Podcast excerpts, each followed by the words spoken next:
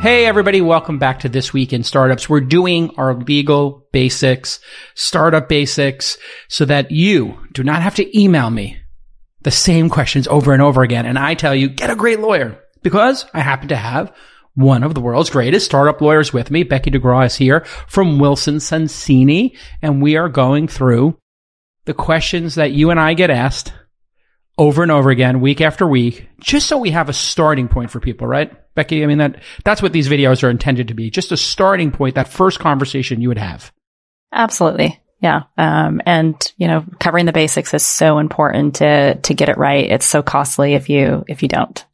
Yes. And perhaps I'm trying to think if there's anything you could screw up more than the basics of an employment agreement. Because if this goes wrong, you have somebody on the other side, the employee, who can feel wronged and they will take action if they feel wronged. And if you get it right, then you can have a reasonable discussion with somebody. But if you are just going on a handshake agreement or an email agreement, you know, this, an oral agreement, these things are not really legal, uh, legally binding and they're very nebulous, correct? Correct. And, and people's uh, memory differs quite often without something in writing as to what the, the real agreement was.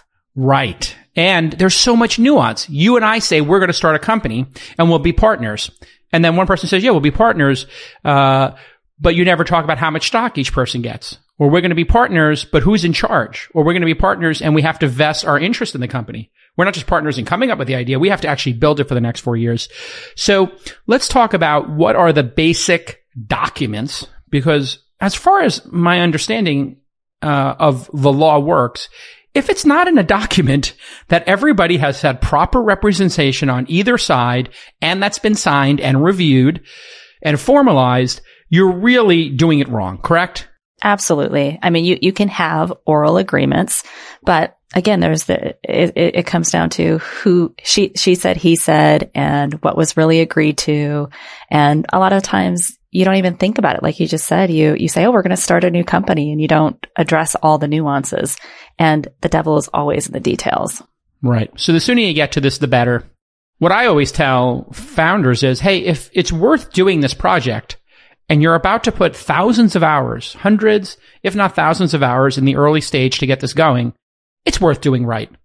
So let's go through what doing it right means. And I guess what type of letters and agreements, what, what, what's the basic framework of an agreement between an employee or, or co-founders and the company and each other? And why do they exist?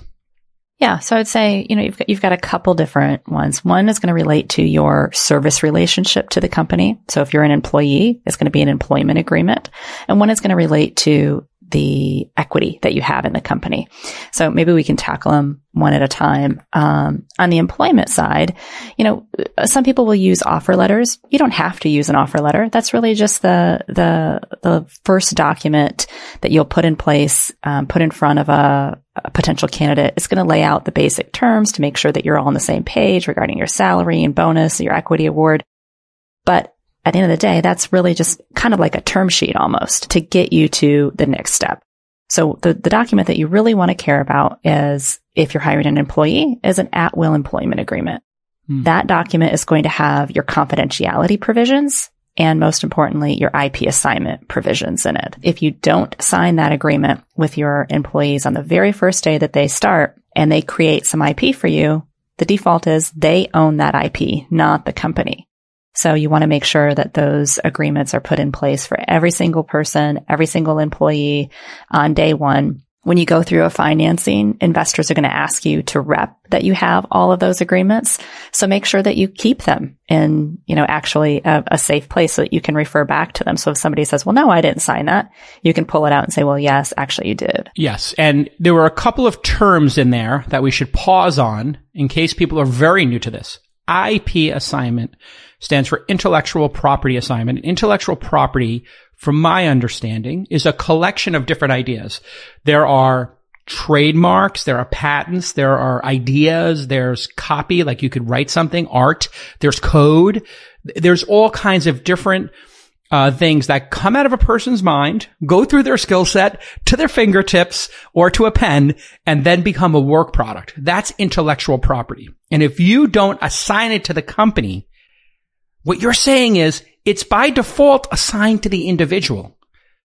That's right. That's right. And I think you hit on something that's really important is it's not just what we call registered IP of, of patents and trademarks and copyrights, but it's ideas. It's the mm. business plan itself. It can be, Hey, we're just sitting here talking and we're getting excited and we're saying, Oh, what about this? What if we do that with the business? What if we go in this direction? All of that is actual IP. Mm. And if you don't have that protected, somebody can come back and say, well, wait a minute. I own the IP, not the company. You got to pay me off. Yeah. And, you know, sometimes these are late night sessions or people are going for a walk and talking about ideas. And people forget, like you're saying, whose idea was it to, you know, upload videos to a web page and let people host them for free? Oh, that was my idea. And, you know, there were three co-founders of YouTube. I don't, I don't think there was any legal issue between them, but one of them left early. Two of them stayed. One of them got half of his equity from what I remember and the other two got their full vesting of equity and you know, then you had Snapchat. They had this third founder that came out of the woodwork.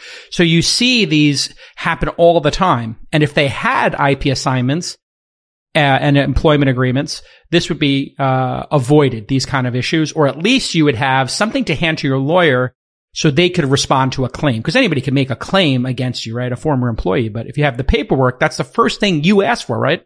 When Absolutely. a claim comes up. Show me the paperwork. Absolutely. I, I don't want to see the emails. I don't want to hear about what conversation you had on, you know, the eve of Thanksgiving. I want you to show me what was actually signed between the two parties because that's what's going to carry the most weight. And people will absolutely bring frivolous lawsuits. It's, it's going to happen and, and it happens all the time. But if, you know, they do bring, you know, some sort of frivolous claim and it, it's not an actual lawsuit. It's always some demand letter is how it starts. You know, you, you pull out that document from your side and say, look, this was signed on the day we started the company before we even started talking about anything. You agreed that you were going to sign everything into the company. That's highly likely going to make it go away. Yes. And I have been through this many times in my now over 20 year career as I'm getting old. and we, even when we terminate an employee, uh, or they leave on their own, whether it's a voluntary or an involuntary termination, they decide to leave. We decide to leave. We tell them, here is your exit agreement. Um, and a reminder, here is the document you signed for confidentiality. Here is your IP assignment. And here, you know, uh, are all the different kind of, we're breaking up agreements and we actually send it to them. That is part of the best practice too, right? Is to remind people and make sure they understand what they're signing. Maybe you could speak to that a little bit. Yeah, absolutely. You know, uh, folks have a lot of questions about that. It's like, oh, when somebody leaves, do I have to get them to sign, you know, a separation agreement that has, you know, a release in it? You don't have to get every employee to sign that.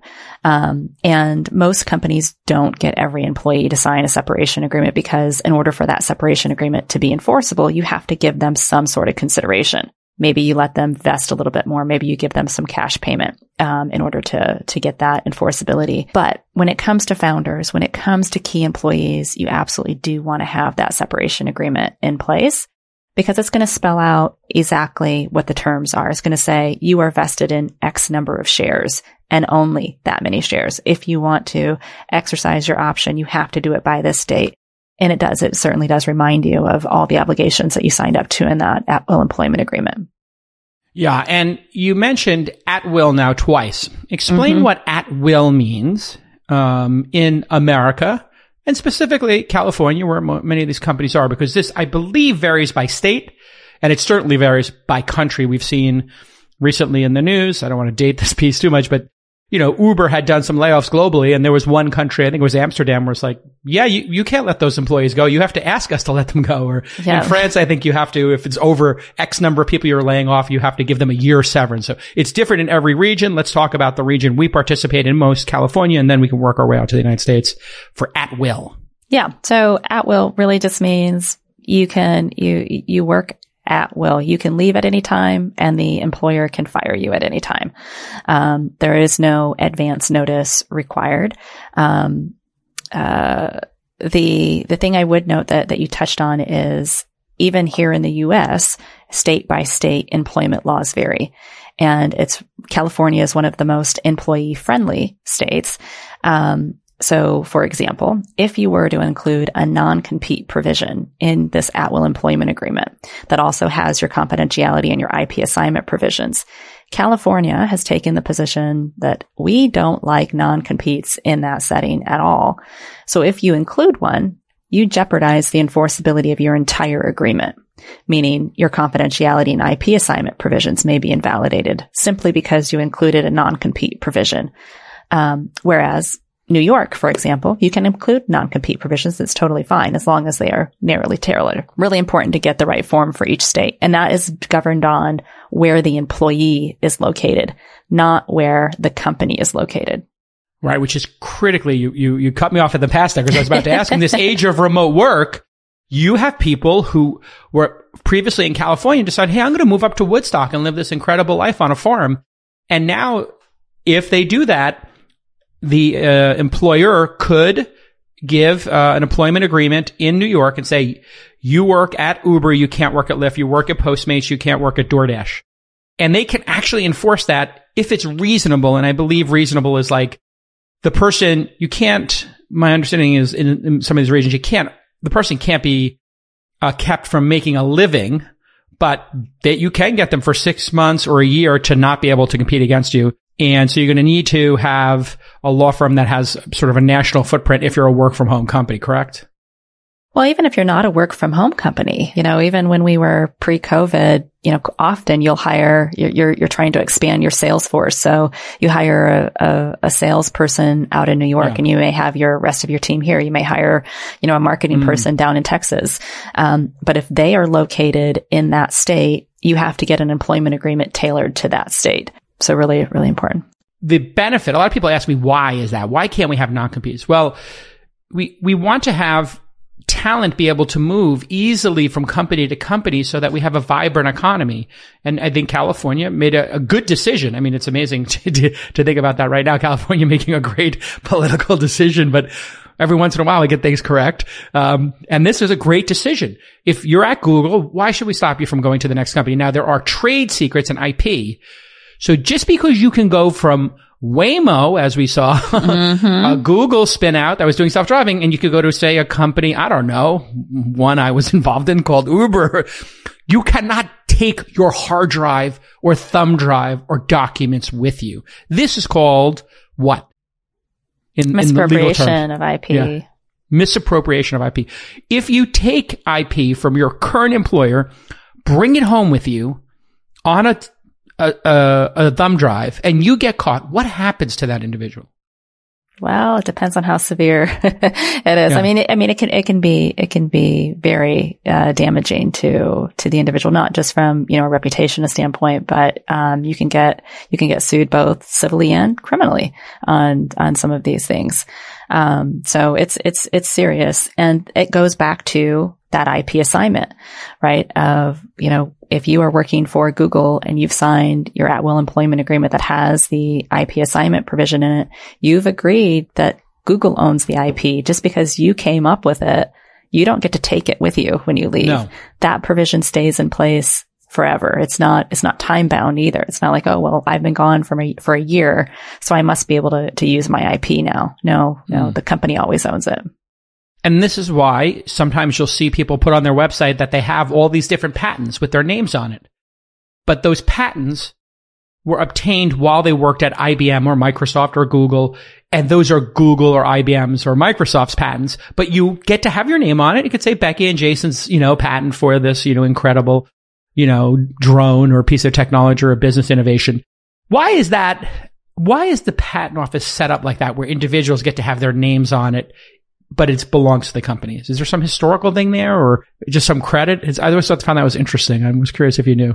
I, I, I don't know. I'm not I'm not a patent attorney, but yeah. I, I assume it, it, you have to have at least an individual who is the creator um, that, that that's listed. But I, I don't know the the history of it.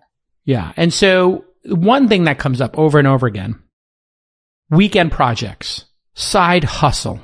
I'm an employee. I work for Google. But I got a side hustle. I'm thinking about starting my own you know, little uh, video game that I'm going to upload an app and I'm into chess and I want to make my own little chess game and put it into the App Store. Who owns that? And how do those side projects work? And what's the best practice on both sides for dealing with a big trend? People want to do side hustles. So the the short answer is it depends who owns it. Yeah. uh, so if you're if you're um, as we all are now working from home, and you know I've got my my work laptop in front of me and I've got yep. my work cell phone next to me and I'm working away at my full time job. And, you know, I'm, I'm, t- I'm going to take a little break and, but it's between, you know, the hours of eight and five, uh, during the day. But I don't, I don't really have anything I have to do for my full time job. And I just, you know, switch over on my firm or on my, uh, you know, employer's laptop and I start putting together some business plan for my side hustle. Chances are that is going to be owned by your current employer. Mm. So hmm. if you want to do a side hustle, do it on your own time, do it on your own equipment and have it have nothing to do with um, your current employer, so they can't touch it at all. They own the devices that they give you. They own everything that's on those devices, even if you are um, doing it during your your work hours and you have it on your own laptop. That could it's it's possible that that could even be brought in. So the best thing, the best advice is just don't have anything touch anything that your current employer has given you can an employer overreach and say, hey, if you want to do a side hustle on the weekend, you have to clear it with us? Because I've heard that's the best practice now in some cases, which is if you want to do a side hustle on the weekend, we want you to let us know so we can tell you if it's competitive or not. And I knew somebody in a situation who worked for one of these larger companies and they wanted to do a crypto project on the weekend. And the company's like, you know, we have this division over here actually working on crypto. And we don't know that your side hustle is not exactly competitive with that. So you're breaking your not this, you know, non-compete while working for us. So this can get super complicated, can it not? Absolutely. Absolutely. So, you know, I, I will often get calls from uh, potential clients who are in that situation of I am starting to think about putting together a side hustle. Oh, and it happens to involve two of my other coworkers. There's non-solicitation issues that are involved there as well. Um, and you know we we absolutely will uh, give advice to them as to how they can separate how they can go through the the process in the right way and mm. a lot of that involves what's the first thing that we ask for is Where's your employment agreement with your current employer? I want to see yes. that so that I know what you're bound by so that we know what um, parameters to work within. And this is very scary for people because it involves attorneys and big companies with unlimited resources. But being straight up with your employer is, and having good representation on your side is the best practice, correct? Absolutely. If, if, if for nothing else, like you don't want to get sued by your current employer when you walk away. That's not, that's not going to be a good start for your new business. Investors are going to run from that if they, they see that. And it's a small community. I say this all the time. Everybody is so connected. You may think like, oh, my current employer is not going to have anything to do with what I'm doing because it's totally different industry. That may be true, but the person that sits on their board may be part of the same VC firm that happens to, you know, you end up talking with and next thing you know, it's like, oh, you left on bad terms with, with that. I, I don't want to touch it. So it's, it's a small, small world. Like leave on good terms. Don't burn bridges. Hmm. Explain just briefly non-solicitation and, and, how that works in a nuanced way.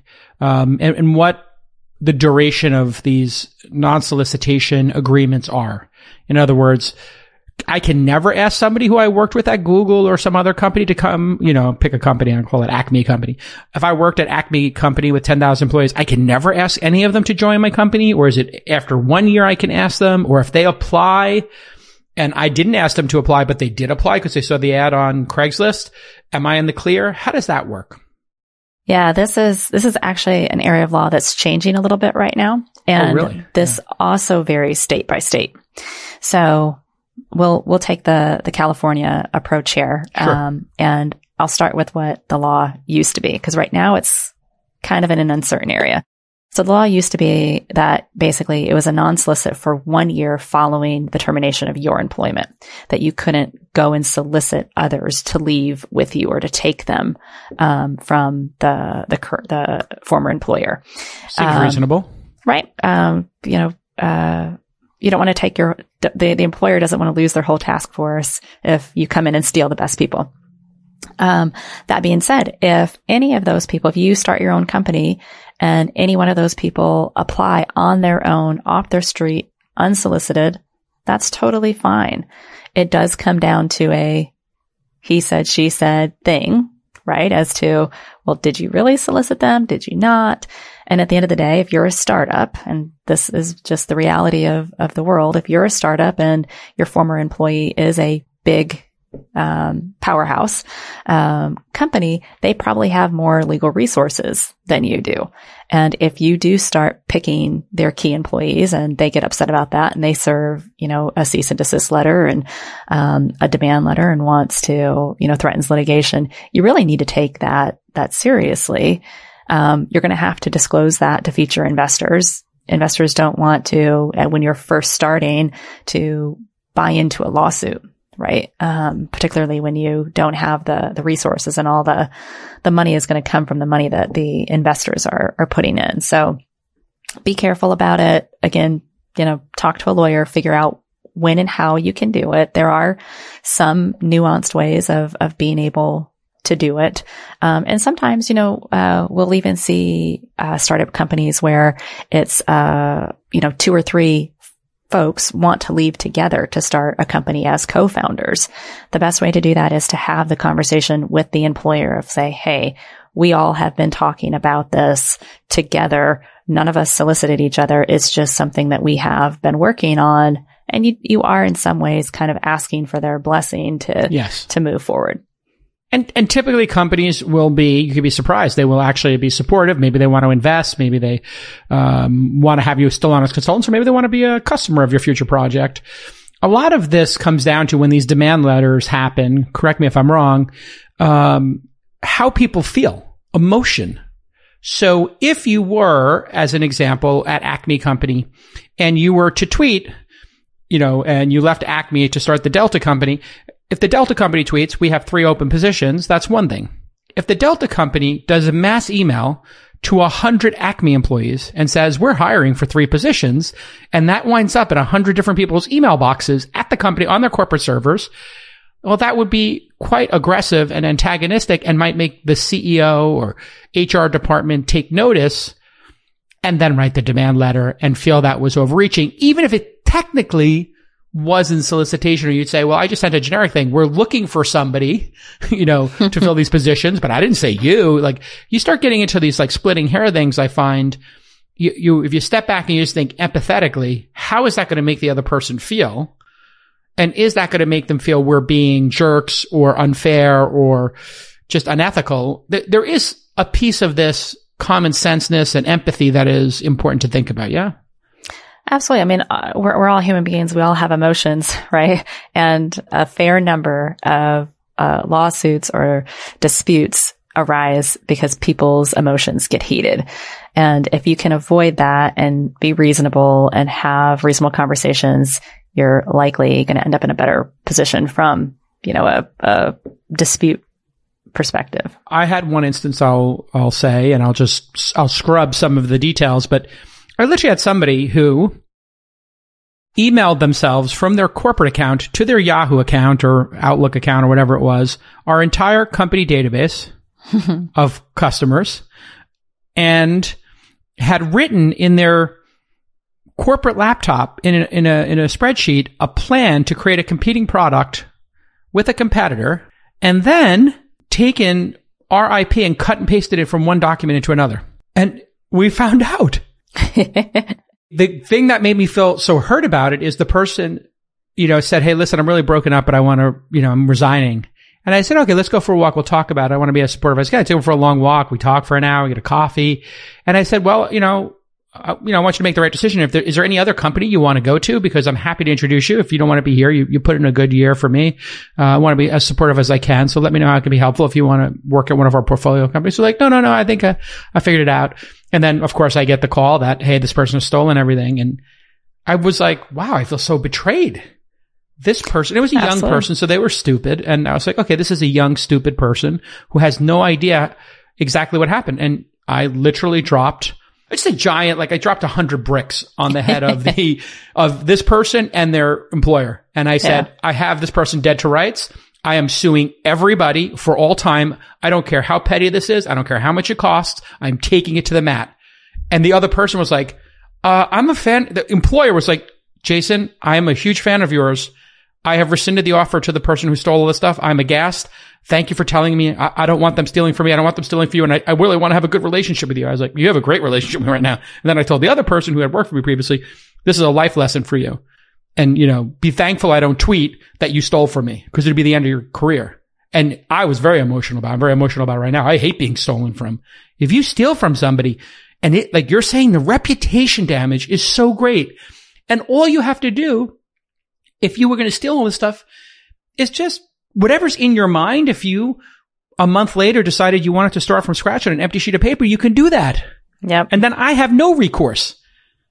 But Yep. if you did it on my computer, on my time when I was paying you, oh, that makes me feel terrible. And you stole all those documents. I have a right to be upset, don't I, Becky?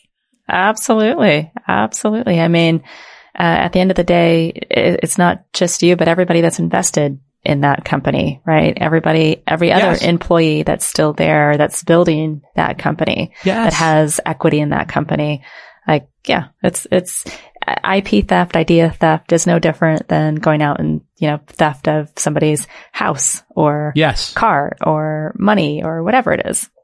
It, it is, yeah, and it's arguably worse when it's a company like that because these, that's what these companies have is they have ideas and they have strategies and, you know, they're hard to protect and they're easy to steal. You don't have to break into the house. You email it to yourself as this employee did. Like, and because it, do, because it's just an email, I think people in their mind, young employees, they just don't think it's stealing. Yeah. They're like, oh, I just, I just emailed it to myself. That's not stealing. one one thing that we actually see very often is customer list.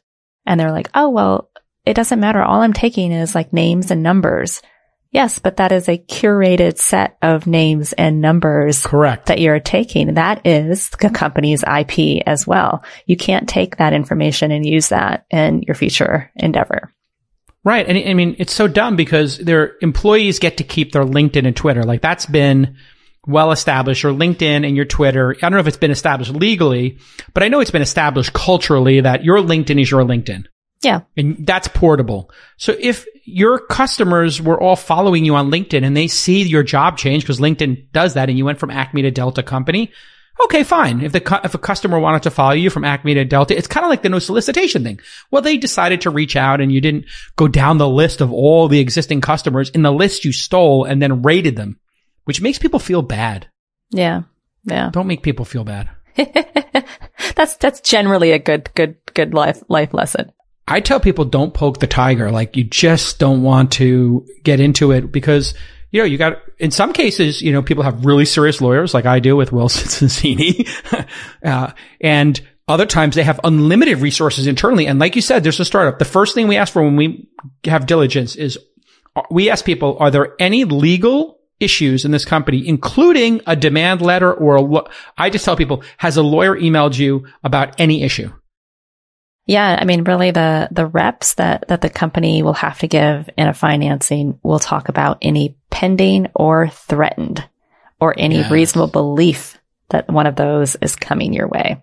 Reasonable Um, belief. So you don't even have to have the letter. D- depending, Wow. depending, because I mean, like that. I may add that to mine. Reasonable belief. So if somebody calls and says, I'm suing you, you have a reasonable belief a letter's coming, you should disclose that.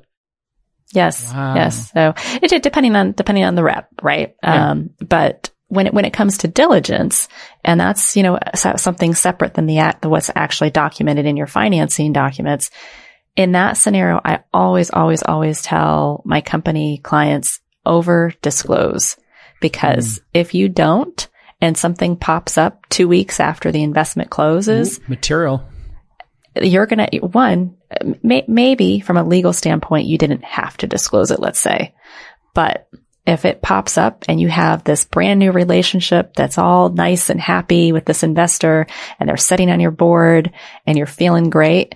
And then you have to go back and tell them, well, actually, they were really angry when they left mm. and they threatened a lawsuit and they said all this crazy stuff about, you know, that they owned IP and all that. But, you know, they, they just said it. I didn't think anything was going to come of it.